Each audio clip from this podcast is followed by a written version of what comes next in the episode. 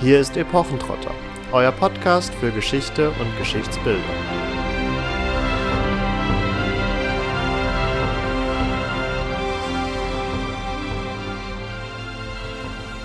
Hast du vergessen, wie's daheim erging, in meiner Väter Land bei meinem Ohm, als ich zuerst von Kolchis dich gebracht?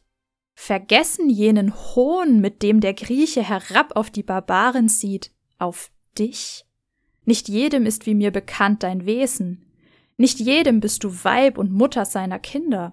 Nicht jeder war ein Kolchis, so wie ich. Damit hallo und herzlich willkommen zu einer weiteren Folge von Epochentrotter.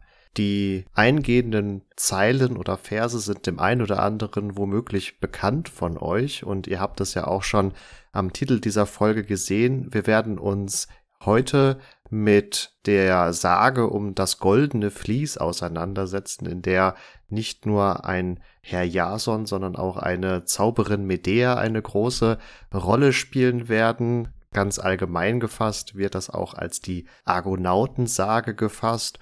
Und diese Sage hat tatsächlich auch historische Bezüge, die wir uns gerne mal etwas genauer anschauen werden. Dazu reisen wir nicht nur ins antike Griechenland, sondern werden uns insgesamt ja den östlichen Mittelmeerraum, aber auch den Schwarzmeerraum etwas genauer anschauen. Um euch historisch zu verorten, werden wir diesen historischen Abriss, der gleich folgt, allerdings in zwei Hälften teilen. Und wir beginnen im zweiten Jahrtausend vor Christus um etwa 1200 vor Christus, um etwas präziser zu werden. Also grob gesagt in der späten Bronzezeit. Warum wir das Ganze in quasi zwei Zeitschnitte teilen, wird euch, denke ich, im Laufe der Folge noch klarer. Wir begeben uns aber, wie gesagt, erstmal in die Zeit 1200 vor Christus. Und wenn man sich da die Landkarte ein wenig anschaut und sich überlegt, wer nun die wichtigen Player in dieser Zeit sind, dann sind wir vor allen Dingen im östlichen Mittelmeerraum unterwegs. Also spätere Mächte wie Karthago oder Rom sind noch gar nicht gegründet, beziehungsweise gibt es da vielleicht die ein oder andere Vorgängersiedlung. Und wir haben es viel mehr unter anderem mit dem sogenannten hethitischen Großreich zu tun, die ja auch als große Gegenspieler des ägyptischen Reiches bekannt sind. Und da haben wir auch dann quasi schon einen weiteren Player dieser Zeit. Das hethitische Großreich war ein Reich, was vor allen Dingen in Kleinasien und an der heutigen Levante aktiv war und hier auch weite Teile oder weite Landstriche kontrolliert und beherrscht hat. Wie gesagt, ein Gegenspieler war das neue Reich des alten Ägyptens. Also da hat sich über die lange Kulturphase dieses bei uns als gemeinhin alten Ägypten bekannten Konstrukt oder dieser Kultur haben sich da verschiedene Reiche gebildet und wir sind in der Phase des neuen Reiches, konkret in der 19. Dynastie und ein Sethos der Zweite herrscht. Wenn ich euch jetzt einen anderen Namen nenne, nämlich Ramses II., dann hilft euch das vermutlich weitaus mehr, euch hier zu verorten. Das wiederum war der Pharao, der der Vorvorgänger von Sethos war. Also wir sind nicht mehr direkt in der Zeit von Ramses, aber doch relativ nahe dran, vor allen Dingen, wenn man sich immer vor Augen führt, mit was für großen Zeiträumen wir es hier auch häufig zu tun haben. Bei den Griechen haben wir es auch noch nicht mit Sparta oder Athen zu tun, sondern hier ist vor allen Dingen die mykenische Palastkultur vorherrschend, also Mykene als ein Ort auf der Peloponnes, was sehr einflussreich in der Zeit war, aber auch andere Paläste beziehungsweise Palastreiche, die hier in kleineren Strukturen aktiv waren und da vor allen Dingen eben diesen griechischen Ägäisraum kontrolliert haben. Etwas weiter östlich haben wir dann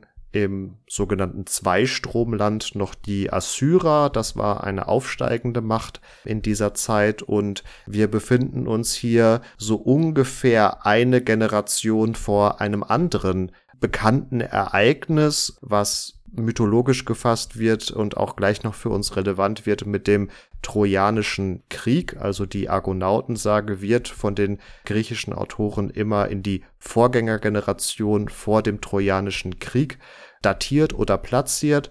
Wir haben aber auch historisch ein anderes Ereignis, was möglicherweise auch mit diesem Trojanischen Krieg, der ja eher auch mythischer Natur ist, zusammenhängt. Das sind nämlich die sogenannten Seevölker. Da ist wiederum von einem Pharao Ramses III. bekannt, dass er diese Seevölker wohl zurückgeschlagen hat und wir haben in dieser Phase dann nach 1200 vor Christus, also das wird immer so auf die 1180er, 1170er Jahre vor Christus datiert, einen großen Umschwung im östlichen Mittelmeerraum, dem auch viele dieser gerade genannten Reiche mehr oder weniger zum Opfer fallen. Und eigentlich ist nur das ägyptische Reich die einzige Macht, die da, ich will nicht sagen unbeschadet rausgeht, aber die zumindestens ihre Form nach außen hin zumindestens wahren kann. Also wir befinden uns hier mehr oder weniger am Vorabend eines großen bronzezeitlichen Umbruches, der aber ihr hört es schon so ein bisschen raus, auf jeden Fall nochmal Stoff für auf jeden Fall eine eigene Episode bilden würde. Das quasi nur als Teaser, dass wir uns so ein bisschen verorten können. Also wir sind jetzt hier so zwischen Ramses dem Zweiten und seiner großen Blütephase und diesem Umbruch, der gemeinhin mit den Seevölkern in Verbindung gebracht wird. Jetzt habe ich auch schon das ein oder andere zu Sage selbst gesagt. Vielen von euch ist vielleicht auch die Argonautensage und die Erzählung um das goldene Vlies bekannt. Wir wollen nichtsdestotrotz auch da nochmal äh, tiefer einsteigen, damit ihr auch gleich die historischen Bezüge, die wir ein wenig aufmachen wollen, nachvollziehen könnt. Und da wird uns jetzt Katharina durchführen. Genau, und ich fange natürlich erstmal an mit einem groben Überblick und arbeite mich vor zu kleinteiligeren Erzählblöcken. Und ich möchte euch als erstes sagen, dass wir es mit einer sehr alten Sage zu tun haben, die in ihrer schriftlichen Form immer wieder andere Gestalt angenommen hat, aber vorher schon zirkuliert ist, also vielleicht sogar noch älter ist als das zweite Jahrtausend vor Christus, was wir euch jetzt ein bisschen vorgestellt haben. Es geht in dieser Argonautensage um die Suche der sogenannten Argonauten nach dem goldenen Vlies. Und eingebettet in diese Suche ist eine Liebesgeschichte, die braucht es natürlich immer, damit es erzählenswert ist. Und zwar eine Liebesgeschichte um den griechischen Helden Jason und die kolchische Königstochter Medea, und ihr habt es im Eingangszitat schon gehört, auch wenn das ein Zitat ist aus einer Bearbeitung aus dem 19. Jahrhundert von Franz Grillparzer, ein Theaterstück, dass Medea nicht unbedingt den besten Stand vor den Griechen hatte, auch wenn Jason sie in diesem Zitat ja durchaus verteidigt, weil sie seine Frau und die Mutter seiner Kinder ist. Andere haben sie aber als Barbaren bezeichnet. Also das nur mal so als Stichwort, behaltet das einfach mal im Hinterkopf. Falls ihr euch fragen solltet, was denn eigentlich Argonauten sind, gute Frage. Das ist die Mannschaft auf dem Schiff namens Argo, dazu werde ich aber gleich noch genaueres sagen. Die sind damals von Iolkos nach Kolchis gefahren. Und zu dieser Mannschaft gehören sehr namhafte Vertreter, die ihr vielleicht nicht direkt aus dem Trojanischen Krieg kennt, die aber die Väter von ganz berühmten Figuren sind, zum Beispiel von Achilles.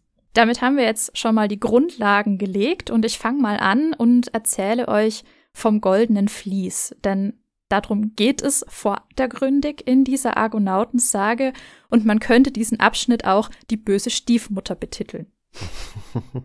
Das nimmt vielleicht so ein bisschen schon vorweg, worum es gleich geht. Und das ist auch ein Motiv, was viele vielleicht aus den Grimmschen Märchen kennen. Ein Motiv, was eigentlich eher so im Biedermeier aufkommt. Aber ihr seht, das ist auch schon in der griechischen Antike so ein Ding.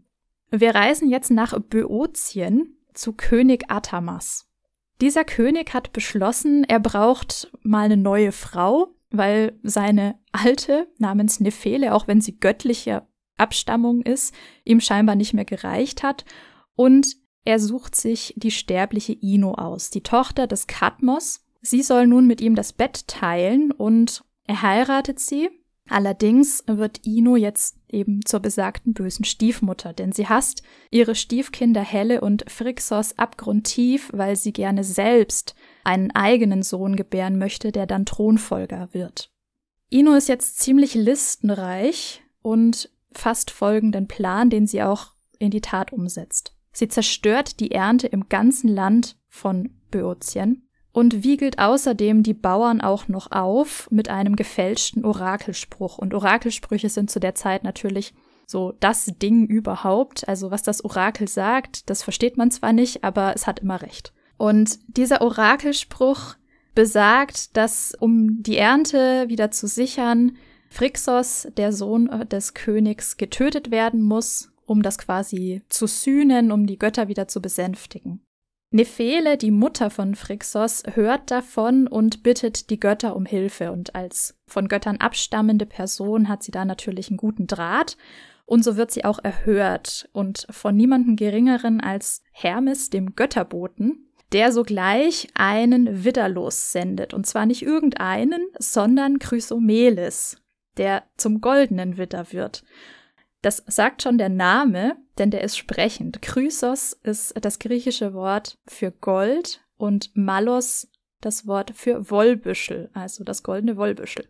Mit diesem Witter hat es allerdings noch etwas mehr auf sich, denn der Vater war niemand Geringeres als der Meeresgott Poseidon und seine Mutter die Trakerin Theophano, die nach der Schwangerschaft selbst in ein Schaf verwandelt wurde und erst dann einen Sohn gebar, der also dann als Widder zur Welt gekommen ist. Solche Verwandlungsgeschichten sind in der griechischen Sagenwelt ja nicht ganz singulär. Wir haben auch eine Frau, die in einen Kalb verwandelt wird äh, oder in einen Schwan und ähnliches. Also da haben sich die Götter einiges einfallen lassen. Wobei in den Fällen ist es, glaube ich, immer Zeus, der sich in das jeweilige Tier verwandelt, oder? Ja, das gibt es auch. Hm. Also, soweit ich informiert bin, wird Leder in einen Schwan verwandelt, aber ähm, ich, bei der Kuh bin ich mir tatsächlich, jetzt wo du sagst, gar nicht mehr ganz sicher. Ob, also ich glaube, Zeus hat auch mal die Gestalt eines Stiers angenommen. Ja, unbedingt, um Europa zu entführen. Genau, um Europa zu entführen, aber ich glaube, in der Geschichte mit Io ist es umgekehrt. Aber schreibt uns gerne in die Kommentare, vielleicht ist euch die Geschichte bekannt, dann lasst es uns gerne wissen. Zurück zu den Argonauten und dem goldenen Vlies. Nephele hat jetzt also einen goldenen Widder zur Hand und sie schickt ihre Kinder auf seinem Rücken weg gen Osten, um zu fliehen. Allerdings gehen der kleinen Helle über der Meerenge zwischen Europa und Asien die Kräfte aus und so fällt sie vom Rücken des Widder ins Wasser. Und dieses Wasser ist noch heute nach ihr benannt, es heißt nämlich Hellespont. Es schafft also nur der Sohn Phrixos unbeschadet nach Kolchis, wo er auch sehr freundlich aufgenommen wird. Aus Dankbarkeit gegenüber den Göttern opfert er dann den Witter im Zeus-Tempel nicht aus eigenem Antrieb. Man wundert sich vielleicht ein bisschen, warum er seinen Helfer ja letztendlich umbringt, ähm, sondern Hermes sagt, er soll das machen, um eben Zeus gütig zu stimmen. Und daraufhin erhebt Zeus den Widder auch zu einem Sternbild. Kennen wir alle nur zu gut. Alle Widder unter euch freuen sich jetzt vielleicht. Yay! Jetzt ist auch erst der Moment, wo dieser goldene Widder zum goldenen Vlies wird. Denn man schlachtet ein Tier zu der Zeit natürlich nicht einfach, sondern man verwendet auch das Fell bzw. die Haut und so kommt es zu diesem goldenen Vlies, das jetzt an Aietes, den König der Kolcher, geht, um auch ihn gnädig zu stimmen und weiterhin Phrixos gegenüber freundlich zu erhalten und Aietes ist auch wieder mit Göttern verwandt. Er ist angeblich ein direkter Nachfahre des Sonnengottes Helios und hängt den Göttern zu Ehren das Vlies an einer Eiche im heiligen Hain des Gottes Ares auf, wo es auch noch von einem riesigen Drachen bewacht wird, der angeblich niemals geschlafen haben soll. Soweit zur Vorgeschichte vom goldenen Vlies. Dieses goldene Vlies, also ein edelmetalliges Schaffell, wenn man es mal ganz platt ausdrücken möchte, ist auch eigentlich gar nicht so weit hergeholt. Voranstellen sollte man vermutlich erst noch, dass wir jetzt schon mehrfach dieses Kolches erwähnt haben. Also es tauchte auf In dem Eingangszitat, und du hast es jetzt auch schon ein paar Mal erwähnt, wenn man sich jetzt vorstellt, dass dieser goldene Widder von Griechenland über den Hellespont geflogen ist, also der Meerenge, die letztlich auch vor Istanbul liegt, also dem heutigen Istanbul, dann kann man sich schon vorstellen, dass dieser Widder offensichtlich ostwärts geflogen ist und entweder über Kleinasien weitergeflogen ist oder über das Schwarze Meer. Das ist jetzt an der Stelle nicht so relevant.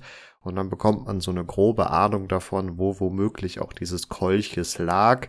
Ich mache es euch an dieser Stelle einfach. Kolchis ist eine Region, die an der östlichen Schwarzmeerküste heute verortet wird und auch von den antiken Griechen dort verortet worden ist. Und das ist eine Region, die im heutigen Georgien liegt. Diese Region Kolchis war schon immer. Das bringt die Geologie so mit sich, äh, von vielen Flüssen auch durchzogen und diese Flüsse waren bereits im Altertum dafür bekannt, viel Gold mit sich zu tragen. Interessanterweise ist Flussgold auch ein sehr verbreiteter Goldtypus, wenn man es so nennen möchte. Also man hat ja heutzutage immer diese Vorstellung davon, dass da mit Bergwerken und tiefen Stollen gearbeitet wird, um an dieses Edelmetall zu kommen. Eigentlich über die Mehrheit der Menschheitsgeschichte hinweg wurde das meiste Gold aus Flüssen und dieses manuelle Goldwaschen gewonnen. Und so war es auch in dieser Region Kolchis, wie gesagt, im heutigen Georgien mit der Besonderheit, die zumindest hier mit dieser Region in Verbindung gebracht wird, dass unter anderem auch die antiken Autoren davon berichten, die Einwohner von Kolchis hätten ihre fettigen Schafsfelle ins Wasser gelegt, weil sich in den Haaren dann der Goldstaub verfangen hätte, der durch die Flussströmung da hinein geströmt worden ist oder hineingespült worden ist. Und im Anschluss brauchte man dann, wenn eine gewisse Zeit vergangen war, diese Schafsfälle oder diese Widderfälle nur aus dem Fluss wieder herausholen und sie eben ausbürsten oder ich glaube, teilweise hat man sie sogar auch dann verbrannt, weil offensichtlich dann am Ende nur dieses Edelmetall übrig bleibt. Also dieses Bild vom goldenen Vlies ist durchaus mit einem sehr starken Realitätsbezug, dass das zumindestens in dieser Region an der östlichen Schwarzmeerküste die Methode auch war, um Gold aus Flüssen zu gewinnen. Das ist übrigens keine neue Theorie, sondern das ist was, was auch schon vom auf Griechisch schreibenden römischen Historiker namens Appianos von Alexandria behauptet wurde oder angenommen wurde als eine mögliche Erklärung realer Natur für dieses goldene Vlies, für das sich natürlich auch ja eine spirituelle Übertragung finden lässt, also wo das dann eher für außergewöhnlichen spirituellen Reichtum steht, also zum Beispiel der Reichtum von Wissen innerhalb einer anderen Kultur oder dergleichen. Wir haben jetzt gesagt, wir bewegen uns vor allen Dingen in dieser Zeit 1200 vor Christus.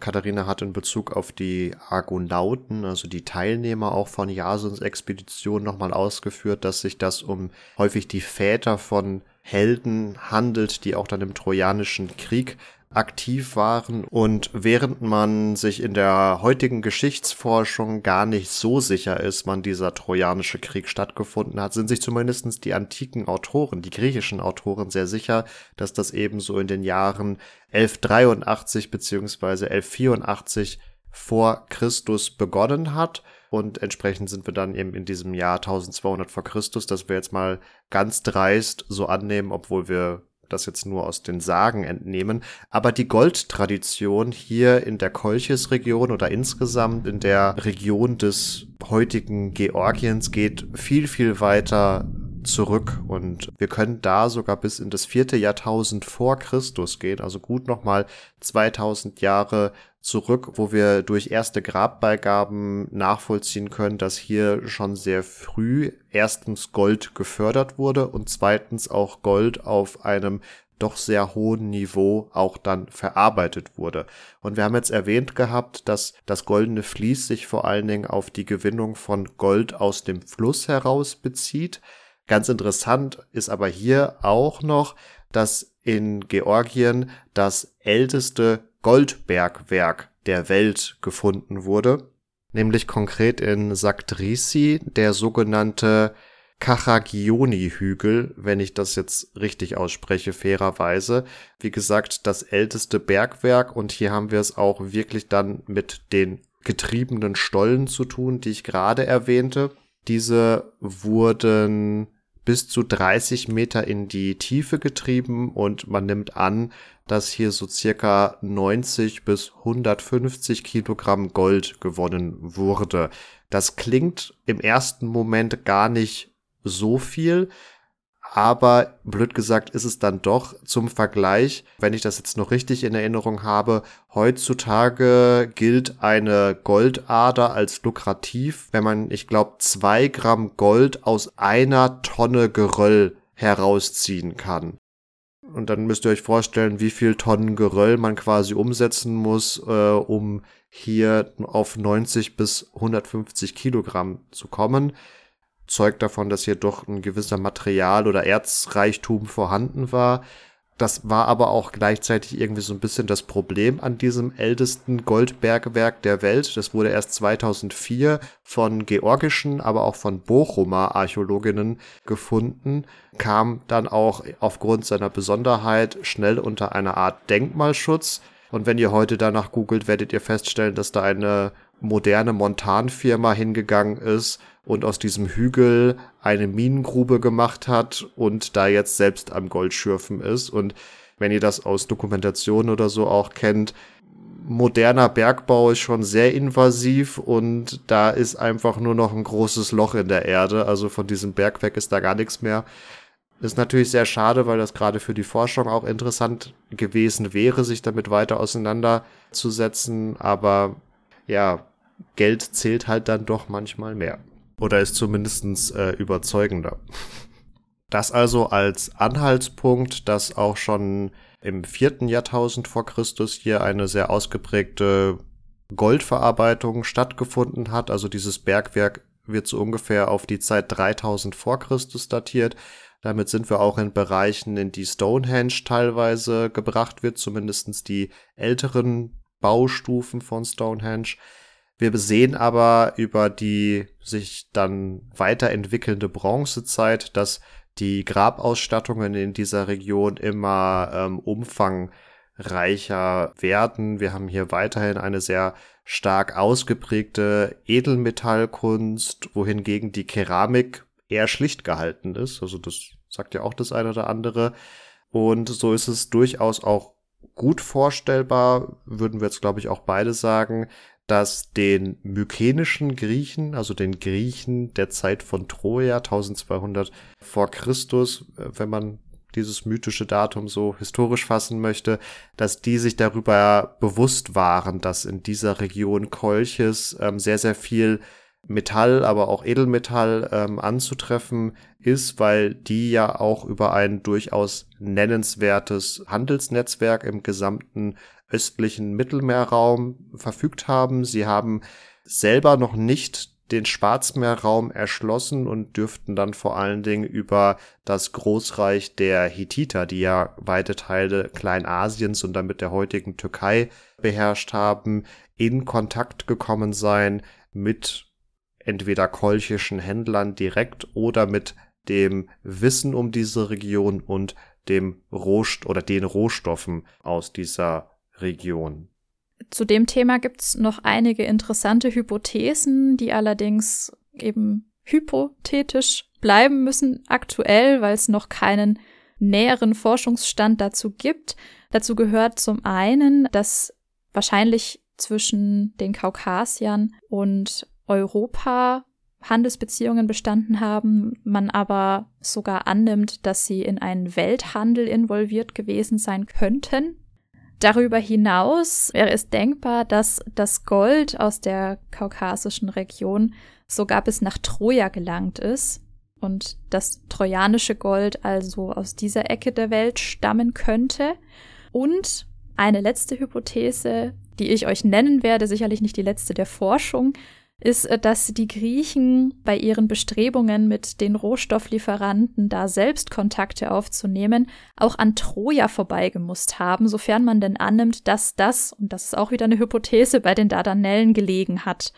Ähm, dass sie da also vorbei mussten und so dann mit den Trojanern auch letztendlich in diesen Konflikt geraten sind. Das sind viele Annahmen, sicherlich sehr spannende Annahmen, von denen wir hoffen, dass sie in Zukunft durch archäologische Funde und Befunde weiter unterfüttert werden können. Vielleicht müssen sie auch komplett verworfen werden, wie das in der Wissenschaft ja oft so ist. Das ist das Geschäft, aber macht sie natürlich nicht uninteressant. Einige Thesen, die wir auch in unserer Heinrich Schliemann und Troja-Folge schon ein wenig besprochen haben, also ob das heute gefundene Troja auch wirklich das mythische Troja war und so weiter. Aber da man natürlich immer versucht ist, dieses Troja als das Troja zu fassen, weil es irgendwie ja auch schöner ist zu sagen, wir haben es irgendwie, fügt sich das aber insgesamt schon auch ganz gut in diese Erzählung ein. Aber wie gesagt, es müssen Hypothesen bleiben. Für diese Zeit 1200 vor Christus, die in Bezug auf die griechischen Sagen und Erzählungen immer so das mythische Zeitalter sind, können wir auf jeden Fall festhalten, dass das Goldene Vlies eine konkrete historische Vorlage hat und zumindest die Region, in der die Sage spielt, für ihren Goldreichtum auch im Mittelmeerraum und bei den Griechen bekannt war. Wir haben aber gesagt, dass wir in dieser Episode in zwei Zeitschnitten vorgehen wollen. Und wir machen jetzt einen Sprung um so ungefähr 400 bis 500 Jahre, dass wir so roundabout im 8. beziehungsweise im 7. Jahrhundert vor Christus rauskommen. Bevor wir uns mit dieser Periode aber nochmal genauer auseinandersetzen, wird uns Katharina noch ein Stück weiter jetzt auch durch die Argonautensage führen, nach der wir ja auch da erst bisher gehört haben, wie überhaupt das goldene Vlies in dieser mythischen Erzählung entstanden ist. Aber es will ja nun von Jason gefunden und geraubt werden. Ja, damit heißt der nächste Teil auch erstmal Jason und die Argonauten oder der böse Onkel. Man könnte es auch die Rache der Hera nennen. Die ist nämlich ziemlich involviert in diese ganze Geschichte. Und wir sind jetzt im thessalischen Iolkos, wo Pelias herrscht, der Sohn des mal wieder Poseidon und von Tyro. Und dieser König Pelias hat es sich ziemlich mit der Göttin Hera verscherzt. Er hat nämlich gegen sie gefrevelt, also etwas Unschönes über sie gesagt. Und Hera schwört Rache. Und sie macht das wieder mit Hilfe von einem Orakel, diesmal das Orakel des Apollon, und lässt verkünden, Pelias solle sich vor einem Einschuhigen hüten, also einer Person mit einem Schuh. Und die ist natürlich Jason. Das weiß das Orakel natürlich noch nicht, deswegen ist das hier so kryptisch als der Einschuhige formuliert. Und Jason ist der Sohn von Pelias Halbbruder, also mit ihm verwandt. Und insofern fällt Pelias das auch ziemlich schnell auf, dass der damit gemeint ist. Und es gibt allerdings zwei Varianten, wie Jason einen Schuh verliert. Das eine geht so, dass er zu schnell über einen Acker gerannt ist, um noch rechtzeitig zum Poseidon-Fest zu gelangen. Und das andere hat eine Beteiligung von Hera mit drin, die nämlich in Gestalt einer alten Dame von Jason über einen Fluss getragen wird. In beiden Fällen wird Jason zu diesem Einschuhigen. Und das bedeutet jetzt, dass Pelias handeln muss. Auch hier gibt es wieder zwei Varianten. Einmal wird noch eine Kindheitsgeschichte von Jason erzählt, wie er von seinem Vater, um ihn zu schützen, zum Kentauren Chiron gebracht wird wo er eine Erziehung erfährt und dann als junger Mann nach Jolkos zurückkehrt, um sein Erbe einzufordern. Das erinnert ein bisschen an die Story Der König der Löwen, finde ich persönlich. Und die andere Variante spart sich diese Vorgeschichte und setzt direkt ein, dass Pelias um Jason loszuwerden und die Gefahr zu bannen, ihn nach Kolchis schickt, um sich da seine Sporen zu verdienen, beziehungsweise um ihn da ja, loszuwerden, ohne sich die Hände schmutzig zu machen, indem er ihm eine Aufgabe stellt, an der er nur scheitern kann, nämlich das goldene Vlies zu rauben und es nach Thessalien zu bringen. Jason möchte natürlich aber unbedingt sein Erbe antreten und er lässt also im Hafen ein Schiff für ganze 50 Mann bauen mit dem Namen Argo. Und Argo heißt die Schnelle und wird auch noch von Argo, dem Sohn des Phrixos, gebaut. Und von Athena wird auch noch ein Stück der sprechenden Zeus-Eiche von Dodona eingebaut. Also wir haben es mit so einem halbgöttlich inspirierten, halbgöttlich gebauten Schiff zu tun, das irgendwie so mit magischen Kräften vermeintlich aufgeladen wird. Also alles natürlich unter dem Deckmantel griechischer Mythologie. Aber es verheißt Erfolg für die Überfahrt nach Kolchis und Jetzt kommen wir auch endlich zur Auflösung, wer denn alles so in der Mannschaft von Jason versammelt war, die zu diesen 50 Männern gehören. Ich werde die nicht alle aufzählen, sondern einfach ein paar namhafte benennen. Ihr kennt sie, wie gesagt, als entweder alleinstehende griechische Helden oder als Väter von griechischen Helden aus der Troja-Sage. Und das ist zum einen der Sänger Orpheus, den ihr vielleicht von Orpheus in der Unterwelt kennt, Herakles, besser bekannt als Herkules, Telamon, das ist der Vater des Ajax, Peleus, der Vater des Achilles, Laertes, der Vater des Odysseus und Theseus, der Bezwinger des Minotaurus. Also das sind so, glaube ich, die namhaftesten Vertreter, die sich unter diesen Ruderern und Begleitern von Jason, den Argonauten, befinden. Ein ziemliches Who is Who der griechischen Mythologie. Ja, ziemlich beeindruckend, muss man sagen. Also Jason war in guter Gesellschaft. Vielleicht deutet dass Laertes, der Vater von Odysseus, äh, auf diesem Schiff war, schon drauf hin. Also die Überfahrt gelingt am Ende zwar, aber nicht ohne längere Irrfahrten und Abenteuergeschichten, die auch dazu führen, dass sich die Mannschaft etwas dezimiert. Also Herakles bleibt auf der Strecke nicht, äh, weil ihm etwas Schlimmes passiert, sondern weil er äh, seinem Geliebten nacheilt und da also eigene Abenteuer dann äh, zu erledigen hat. Und ja, auf jeden Fall kommt man am Ende auf erstmal friedliche Art in der Hauptstadt Aja in Kolchis an und wird da auch erstmal gastfreundlich empfangen. Da seht ihr auch schon, also Jason geht jetzt nicht an Land, versteckt sich irgendwo, springt aus dem Hinterhalt und klaut sich das goldene Vlies, rennt auf die Argo und fährt davon. Das wäre zu einfach, sondern er erbittet sehr freundlich die Herausgabe. Natürlich ist Aietes, der König von Kolchis, jetzt nicht so begeistert, wenn da irgend so ein Grieche daherkommt und sagt, hey, hallo, ich würde gern dein Vlies mitnehmen, danke. Sondern äh, er stellt ihm zwei Aufgaben und das sind Aufgaben, die sind nicht zu bewältigen. Erstens soll Jason nämlich zwei feuerschnaubende Stiere, die auch noch eiserne Hufe haben, also wenn die treten, tut's richtig weh, vor einen Pflug spannen und einen Acker pflügen. Und als zweites soll Jason dann in die entstandenen Furchen auch noch Drachenzähne aussäen und gegen die daraus erwachsenden eisengepanzerten Männer kämpfen. Also das sind heftige Aufgaben, auch für einen Jason. Aber praktischerweise kommt jetzt diese schon angesprochene Liebesgeschichte mit ins Spiel. Nämlich die Königstochter Medea verliebt sich in Jason. Und das ist tatsächlich eine Liebe, die eher von ihr ausgeht was vielleicht schon auf das etwas unschöne Ende des Ganzen hindeutet, das ich jetzt einfach mal so im Raum stehen lasse.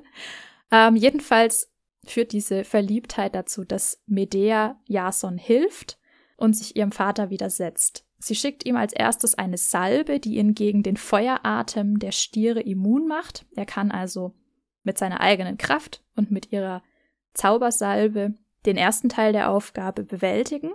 Und dann rät sie ihm auch noch sehr klug, unter die Drachenzähne, die er aussäen soll, auch einen Stein zu säen. Und dieser Stein bewirkt, dass die Männer, die da also erwachsen, sich gegeneinander wenden. Also nicht alle direkt auf Jason losgehen, sondern in Einzelkämpfe verwickelt sind und Jason also so peu à peu einen nach dem anderen erledigen kann.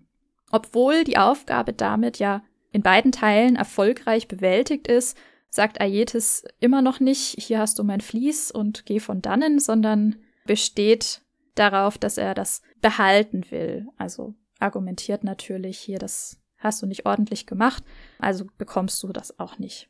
Und jetzt erst entschließt sich Jason zum Raub, weil ihm eigentlich nichts anderes mehr übrig bleibt. Er schleicht um Mitternacht in den heiligen Hain und schläfert mit einem von Medeas Zaubermitteln den hundertäugigen Drachen ein. Also auch hier ist wieder Medea beteiligt, wissentlich. Und so kann Jason das Vlies klauen und er nimmt jetzt natürlich auch Medea aus Kolchis mit, die dort quasi kein Land mehr sieht, weil sie sich eben gegen ihren Vater und gegen die Kolcher gewendet hat. Damit endet allerdings das Ganze noch nicht. Es wird noch etwas dramatisch, wie man das aus griechischen Sagen so kennt. Denn natürlich werden die Fliehenden verfolgt. Und auch hier tritt wieder Medea in Aktion. Das ist eine sehr viel handeln dürfende Frau, was auch was Besonderes ist, denn es ist ja keine Griechin. Medea lockt den ihnen nachfahrenden kleinen Bruder von ihr, Absyrtos, in einen Hinterhalt. Dadurch kann Jason ihn töten und sie können die Verfolger abschütteln. Es gibt eine Version, nach der Absyrtos noch ein Kind gewesen sein soll und von Medea eigenhändig zerstückelt wurde auf der Argo.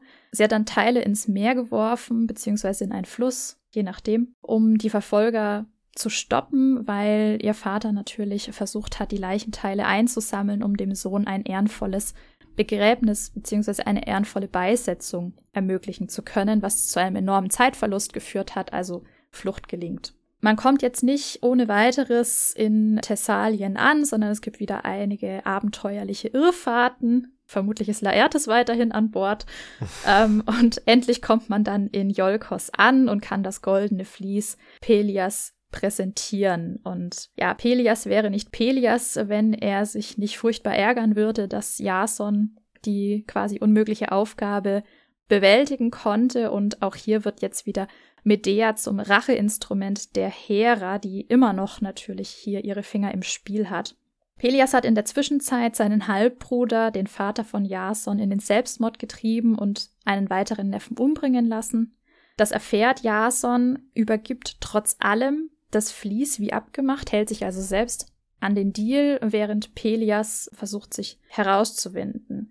Jason hat aber natürlich jetzt seine Geheimwaffe Medea zur Hand und ihre Zauberkräfte. Die nutzt sie, um Pelias Töchter in einen ziemlich fiesen Plan zu verwickeln.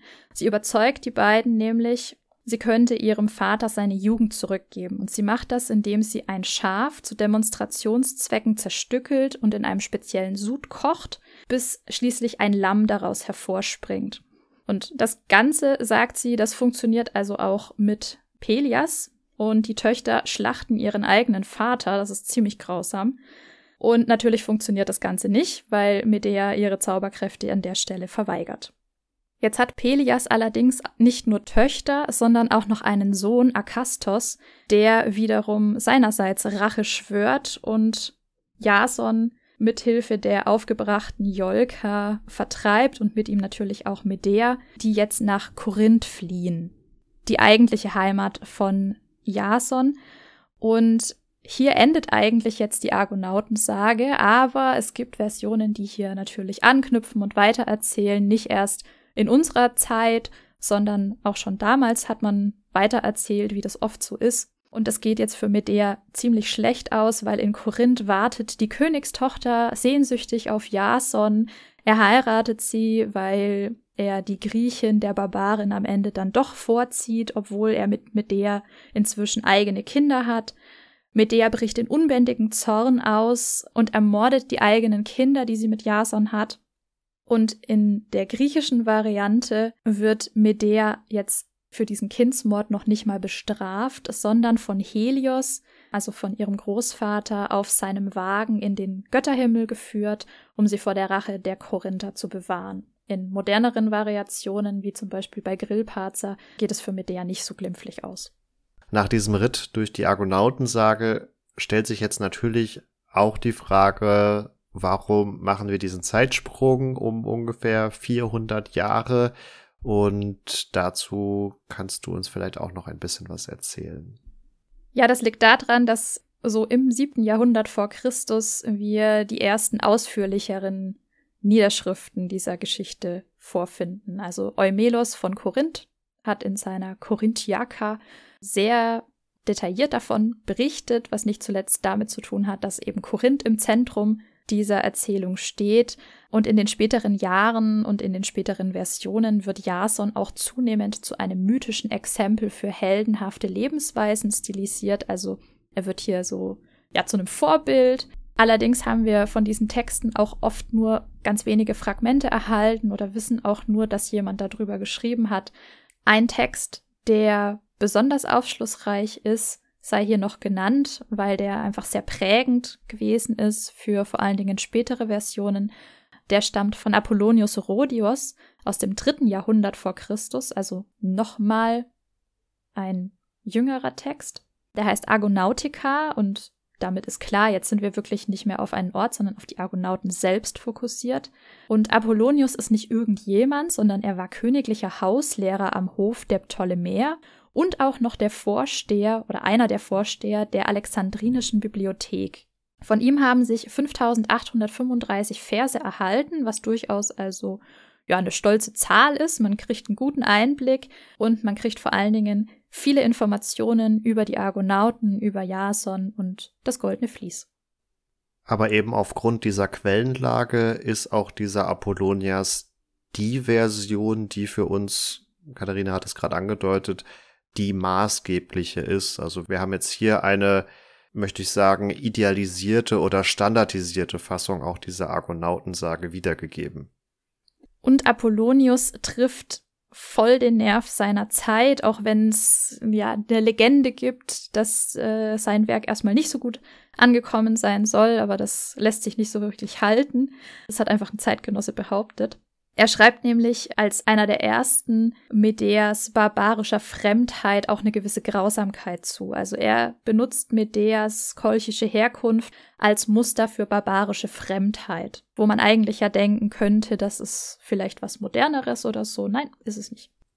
Aber diese vorangegangenen Autoren und die mit ihnen gekommenen, aber leider nicht immer vollständig überlieferten Sagenversionen führen dann auch dazu, dass wir verschiedene Ausgangspunkte zum Beispiel auch der Argonauten-Expedition haben. Also es ist nicht immer Jolkos, es ist nicht immer Korinth, sondern die Autoren haben aus einem gewissen ja, Regionalstolz dann auch gerne den Ausgangspunkt dieser Expedition in ihre jeweilige Stadt gelegt, um da eben eine mythische Verankerung zu schaffen und ebenso variiert auch die Besetzung der Argo. Also Katharina hat das Who is Who vorgestellt. Nicht unbedingt in jeder Version dieser Sage tauchen die alle auf, sondern die tauchen auch teilweise in unterschiedlichen Versionen auf. Auch die Reiserouten sind teilweise sehr, sehr unterschiedlich. Wobei, das lässt sich, glaube ich, für alle sagen, sie haben schon allesamt etwas Odysseeskes, wenn man das so sagen möchte. Also man ist nicht einfach in See gestochen, kurz durch den Hellespont und dann ostwärts und war da. Nein, man ist irgendwie die Donau hochgefahren, ist durch halb Europa getigert, äh, war irgendwie in Marseille unterwegs, hat noch drei Schleifen durchs Mittelmeer gedreht, war auch in Nordafrika unterwegs. Also da wurde in keinster Weise die direkte Route genommen und äh, auch in dieser standardisierten Fassung ist das übrigens so. Du hast ja den Vater von Odysseus angesprochen gehabt. Also das, das war schon irgendwie eine Art äh, Himmelfahrtskommando bis zu einem gewissen Grad und ist vermutlich ja auch als solches angedacht gewesen, nämlich als unlösbare Aufgabe, die Jason davon abhalten sollte, irgendwie diese Herrschaft oder sein Erbe anzutreten und ihm eigentlich nur den Tod bescheren sollte. Da kann man tatsächlich sogar, wenn man weiterhin die Dardanellen ins Spiel bringt, reale Gegebenheiten anführen. Da herrschen nämlich ziemlich heftige Winde und Strömungen. Und das kann man für die Zeit, in der die Argonautensage spielt oder wo die entstanden ist, nachweisen. Aber das kann man auch, wenn man das heute nochmal versuchen möchte, mit ähnlichen Mitteln wie damals anzunehmen, nachempfinden. Und das hat man gemacht in einem Experiment in den 1980ern. Da wurde von einem Griechen ein bronzezeitliches Schiff nachgebaut und die Expedition wurde von Tim Severin geleitet, der sich 20 Mitstreiter gesucht hat, um 2400 Kilometer insgesamt zurückzulegen mit einem Schiff, das ein sogenanntes Rahsegel hat, also nur ein Segel. Und er ist gestartet von der nordgriechischen Hafenstadt Volos aus, eben über die Dardanellen, über den Bosporus bis ins Schwarze Meer, um dann zur antiken Stadt Phasis zu kommen, also an die Küste des heutigen Georgiens. Und die hatten dabei ziemliche Probleme. Es gab nämlich keine einfache Passage über die Dardanellen. Sie haben mehrere Anläufe gebraucht. Allerdings haben sie es schließlich mit guten Wetterbedingungen dann doch geschafft und haben so bewiesen, dass es möglich gewesen wäre. Damit können wir auch, glaube ich, ganz gut in die historischen Hintergründe nochmal dieser Sage einsteigen. Und um da auch nochmal zumindest kurz ein bisschen Kontext zu geben, damit man so ein paar Anhaltspunkte hat. Also wir sagen mal, wir sind so ungefähr im achten Jahrhundert, wo wir jetzt auch gesagt haben, da, da wird diese Argonautensage nochmal auch populärer, sie wird so nach und nach verschriftlicht, da sind wir dann ja fast schon eher wieder im siebten Jahrhundert auch unterwegs. Aber wir haben zum Beispiel 776 vor Christus die angeblich ersten Olympischen Spiele, also die sind auch noch ein bisschen mythisch, werden aber immer so als Anhaltspunkt genommen. 753, Rom schlüpft aus dem Ei. Also nachdem wir vorher im westlichen Mittelmeerraum noch keine bekannten Großmächte hatten, haben wir jetzt da auch noch keine Großmacht, aber zumindestens die Anfänge einer späteren Großmacht. Und was für uns jetzt hier sehr relevant ist, ist dann 735, also etwas umgedreht die Zahlenfolge, 735 vor Christus, wo nämlich nach dem griechischen Historiker Thukydides in Naxos die erste griechische Kolonie auf Sizilien gegründet wird. Also wir sehen, die Griechen beginnen jetzt hier ihre Inseln und auch das dazugehörige Festland eben zu verlassen und in den Mittelmeerraum vorzudringen. Es ist der Anfang der sogenannten griechischen Kolonisation, der auch am Ende der sogenannten dunklen Jahrhunderte steht. Äh, die dunklen Jahrhunderte, eine Phase, die früher eben auch in Verbindung gebracht wurde mit diesem Umbruch durch die Seevölker und dann bis ungefähr 800 vor Christus ging, also so roundabout 400 Jahre. Das ist inzwischen als Zeitperiode noch mal ein bisschen weiter eingeschränkt worden und umfasst jetzt eher so die Phase 1050 bis 850 vor Christus, was vor allem auf auch neuere Untersuchungen zurückzuführen ist. Also da hat man besseres Bild gewonnen. Und dunkle Jahrhunderte heißt jetzt hier nicht, die Zivilisation ist untergegangen, aber es gab einfach sehr starke Umbrüche und damit vor allem auch ein Zurückgehen der Schriftkultur, so dass wir einfach über diese Phase wenig wissen. Also nicht unbedingt immer, dass die Leute da im Dreck dann gelebt haben, was man ja gerne dann auch mal mit den dunklen Jahrhunderten auch in anderen Epochen verbindet, sondern einfach, es ist für uns schwierig zu fassen, was da passiert. Aber diesen Beginn der griechischen Kolonisation können wir dann wiederum besser fassen und auch in Verbindung mit diesem experimental-archäologischen Segelprojekt oder Schifffahrtsprojekt, was Katharina gerade erwähnte, bekommt man so ein Bewusstsein dafür, dass die Griechen hier anfangen, sich auszudehnen, erst im Mittelmeerraum, aber dann eben auch in den Schwarzmeerraum kommen, was für sie eine gewisse auch nautische Herausforderung gewesen zu sein scheint und insofern dann für sie besonders war, dass sie das mit ja Sagenerzählungen verbunden haben von vorangegangenen Helden aus glorreichen Glanzzeiten, die das auch vorher ähm, schon mal äh, geschafft haben. Diese Mythifizierung des Ganzen sorgt sicherlich dafür, dass auch die griechische Kolonisation derzeit eine gewisse Legitimierung erfährt, also dass man sagt, ja, unsere Vorfahren, die haben das ja quasi schon gemacht, also sind wir auf jeden Fall dazu berufen, und das hatte ich auch noch gelesen gehabt, finde ich ganz interessant, dass diese Sagen natürlich dann auch dazu führen, dass auch einem breiteren Publikum ein gewisses geografisches Wissen vermittelt wird. Also, dass die eine Vorstellung ähm, von der Welt bekommen und wo jetzt auch die neuen griechischen Kolonien gebaut werden und wie es da aussieht und so weiter, was nicht zuletzt auch eine gewisse Werbemaßnahme ist, um neue Siedler dahin zu locken. Also sehr bekanntes Beispiel ist ja immer dieses Hahaha, Grönland war gar nicht Grünland, sondern das hat sich nur Erik der Rote ausgedacht, damit die Wikinger-Siedler dahin kommen. Auch nochmal anderes Thema, aber es ist so ein bekanntes Beispiel halt dafür, sich Geschichten über fremde Länder zu erzählen, um dann quasi neue Mitstreiter dafür zu gewinnen.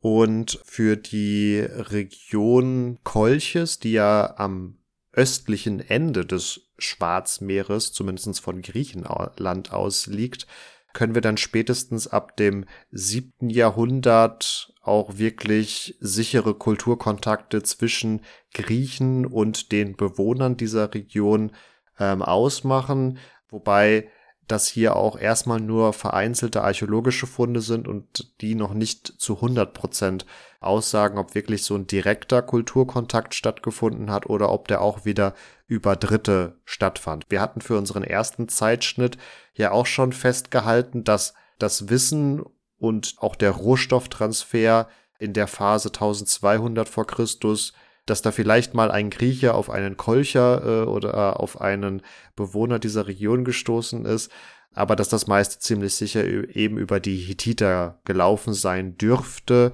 Und jetzt hier ist man sich auch noch nicht so ganz sicher, wie sich das entwickelt. Das zeugt so ein bisschen davon, dass auch zu Beginn dieser griechischen Kolonisation Kolches und dieses Goldland immer noch eine gewisse Mystik mit sich gebracht hat, dass man noch nicht so ganz wusste, was es damit auf sich hat. Und tatsächlich sind die griechischen Kolonien, die wir hier an dieser östlichen Küste des Schwarzmeers und damit auch in der Region Kolchis nachweisen können, vergleichsweise erst spät gegründet worden. Also das war auf jeden Fall der Zipfel des Schwarzmeeres oder insgesamt der griechischen Kolonisation, der am spätesten besiedelt worden ist. Also das unterstreicht nochmal ein bisschen das, das Besondere.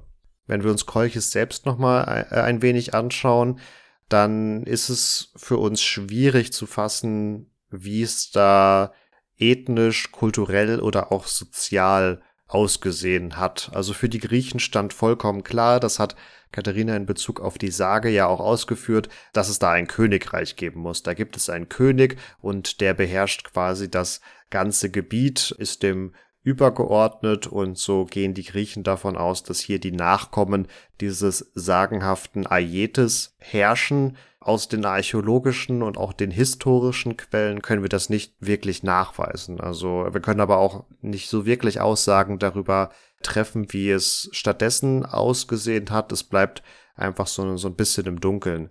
Was wir mit größerer Wahrscheinlichkeit oder auch Sicherheit sagen können, ist, dass diese sehr von Flüssen geprägte Landschaft, unter anderem durch den Fluss Phasis geprägte Landschaft, wohl sehr fruchtbar gewesen sein muss, weil durch diese Flüsse sehr viel äh, Flussschlamm mitgeführt wurde und sich hier so eine Art Schwemmland ergeben hat. Etwas ähnliches können wir ja auch beispielsweise in Ägypten beobachten, wo der Nil immer wieder diesen fruchtbaren Schlamm mit den Überschwemmungen mit sich bringt und will jetzt nicht heißen, dass es hier regelmäßig auch Überschwemmungen gab, aber womöglich hat er auch einfach kontinuierlich so eine gewisse Nährstoffzufuhr quasi gegeben.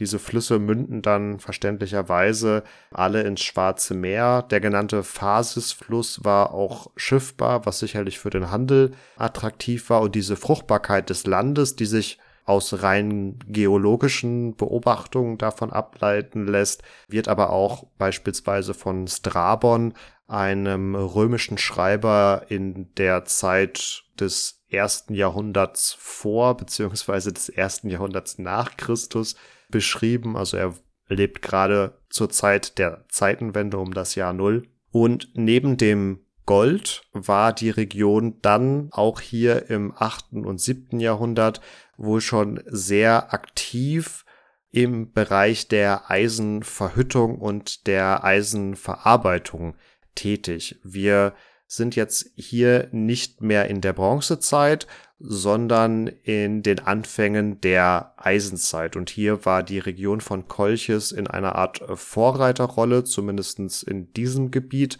Das Erz stammte wohl auch aus der Region selbst, also ähnlich wie Gestein ausgewaschen wird und sich dann darin das Gold ablagert, wurde auch anderes Gestein in anderen Flüssen ausgewaschen und so hat sich dann da Eisenerz in bestimmten Konstellationen und Verbindungen abgelagert. Also auch in dieser frühen Eisenzeitphase ist jetzt weniger mit Stollenbergwerken zu rechnen, sondern man hat eher mit dem Erz gearbeitet, was an der Oberfläche mehr oder weniger anzutreffen war. Sei es jetzt nun in Flüssen oder in Flussablagerungen oder dem einen oder anderen ist auch vielleicht der Begriff Rasenerz ein Begriff. Das sind dann entsprechende Klumpen, die teilweise auch auf Wiesen zu finden sind. Und das sind immer so die ersten Lagerstätten, die als erstes abgebaut oder benutzt werden. Für die starke Eisenverhüttung sprechen auch viele archäologische Funde, die dann Schmelzöfen nachweisen und so ist hier wirklich von einer Produktion von überregionaler Bedeutung zu sprechen und diese Eisengerätschaften werden sicherlich auch dazu geführt haben, dass die Produktivität der Landwirtschaft zugenommen hat, weil man nun beständigere Werkzeuge hatten, die besser und auch dauerhafter den Boden jeweils umflügen, bearbeiten konnten, etc. Also das ein Einblick vor allem in die Archäologie, wie es in dieser Region möglicherweise ausgesehen hat. Es ist rein politisch davon auszugehen, dass die Region Kolchis sehr bald dem Perserreich untergeordnet war, also hier vermutlich durchaus eigenständig war, wie es ja für viele Teilreiche oder Teilterritorien des Perserreiches üblich war, aber sie waren halt abgabepflichtig und in solcher Form dann